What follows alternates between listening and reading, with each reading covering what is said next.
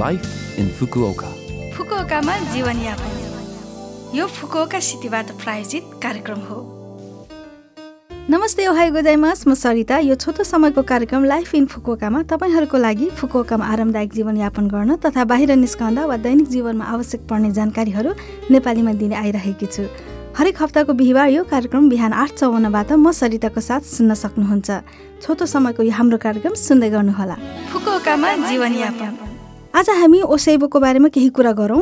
ओसेबो भन्नाले आभार भएका व्यक्तिहरूप्रति वर्षको अन्त्यमा धन्यवाद ज्ञापन स्वरूप खानेकुरा र पेय पदार्थ आदि जस्ता उपहार दिने परम्परा छ। यसको सुरुवात इरोकालमा भई हरेक वर्षको अन्त्यमा व्यापारीहरूले घर मालिक वा व्यापार साझेदारहरूलाई म सधैँ तपाईँप्रति आभारी छु। यसपछि पनि निरन्तर सहयोगको अपेक्षा राख्दछु। भन्ने अर्थबाट धन्यवाद स्वरूप उपहार दिने सुरुवात भएको मानिन्छ।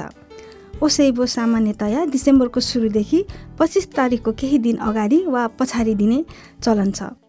क्युसु क्षेत्रमा धेरैले डिसेम्बर दसदेखि बिससम्म दिने गरेको देखिन्छ। तपाईँ पनि यस वर्ष जापानको परम्परा अनुसार आफूलाई सधैँ सहयोग गर्ने व्यक्तिहरूलाई केही उपहार दिनुहुन्छ कि? फुकुओकामा जीवनयापन। आज पनि मैले फुकुओका सहरबाट जारी केही सूचनाहरू लिएर आएकी छु। पहिलो सूचना रहेको छ विश्व मानव अधिकार दिवस र मानव अधिकार सप्ताहको बारेमा। मानव अधिकार भनेको हरेक व्यक्ति जन्मेदेखि उसले मानव जस्तो जीवन जिउन पाउनेको अधिकार हो। डिसेम्बर दस विश्व मानव अधिकार दिवस हो जुन जापानमा मात्र होइन विश्वको विभिन्न भागहरूमा पनि मानव अधिकारको बारेमा सोच्ने दिनको रूपमा रहिआएको छ। डिसेम्बर चारदेखि दससम्म मानव अधिकार सप्ताहको अवसरमा फुकुओका सहरमा पनि मानव अधिकारको सम्मान गरी भेदभाव रहित आरामदायी फुकुओका सहरको उद्देश्यले मानव अधिकार सम्मान सप्ताह आयोजना गरिँदै आइरहेको छ। हरेक व्यक्ति आफू जस्तै स्वाभिमानी हुन्छ। प्रत्येक व्यक्ति स्वावलम्बी छ भन्ने कुरा अनुभूति अनुभूति दिलाउने यो महत्त्वपूर्ण हप्ता हो। महिला बालबालिका वृद्ध विदेशी अशक्त आदिको आधारमा भेदभाव र पूर्वाग्रह हटाएर एक अर्काको मानव अधिकारको सम्मान गरौँ। तपाईँहरू पनि दयालु हृदय र स्वाभिमानी जीवनको बारेमा फेरि एकपटक सोचेर हेर कस्तो होला। अर्को सूचना रहेको छ फोहोरको अवैध डम्पिङ। जङ्गल समुद्री तट नदी सडक पार्क आदिमा ठुलो आकारका फोहोर वा घरको फोहोर फाल्नेलाई अवैध डम्पिङ भनिन्छ। फुकुका सहरमा वर्षको अन्त्यमा सरसफाइको कारण फोहोरको मात्रा बढ्ने डिसेम्बरमा अवैध डम्पिङ रोकथाम सुदृढीकरण महिनाको रूपमा अवैध फोहोर फाल्न रोक्नका लागि गतिविधिहरू थप सुदृढीकरण गरिनेछ।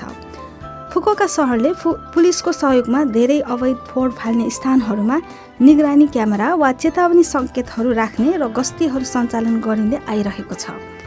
TV fridge freezer washing machine कपडा ड्रायर र एयर कन्डिसनरहरू घराइसी सामान प्रशोधन कानुन बमोजिम फोहोर फाल्ने विधि तोकिएको छ।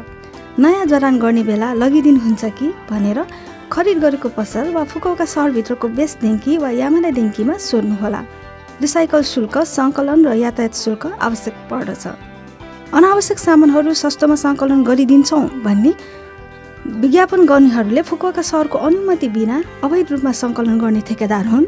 अनुमति प्राप्त नभएका ठेकेदार अवैध डम्पिङ वा अनुचित प्रशोधन गर्ने अधिक शुल्क लिने जस्ता समस्याहरू निम्ताउने हुनाले कृपया यसको प्रयोग नगर्नुहोस्। अब अन्तिम सूचना रहेको छ कोरोना भाइरस सङ्क्रमण रोकथामका लागि अनु अनुरोध।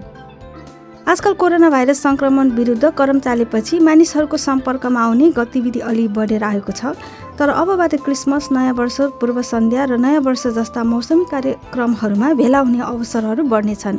मास्क लगाउने हात धुने राम्ररी मुख खुल्ला गर्ने साथै सानमिचु अर्थात् तिन कुरा बन्दबाट टाढा रहौँ। तिन कुराहरू भन्नाले हावा आवजावत कम हुने बन्द कोठामा नबस्ने भिडभाडका ठाउँहरूमा नजाने कसैसँग पनि सम्पर्कमा आउँदा वा कुराकानी गर्दा दूरी बनाएर बस्ने हो।